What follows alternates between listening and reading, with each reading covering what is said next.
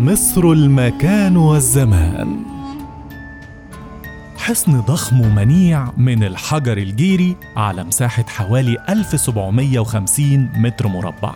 حاز اهتمام السلاطين والحكام على مر العصور التاريخية. اتبنى في موقع استراتيجي مميز على أنقاض فنار الإسكندرية القديم.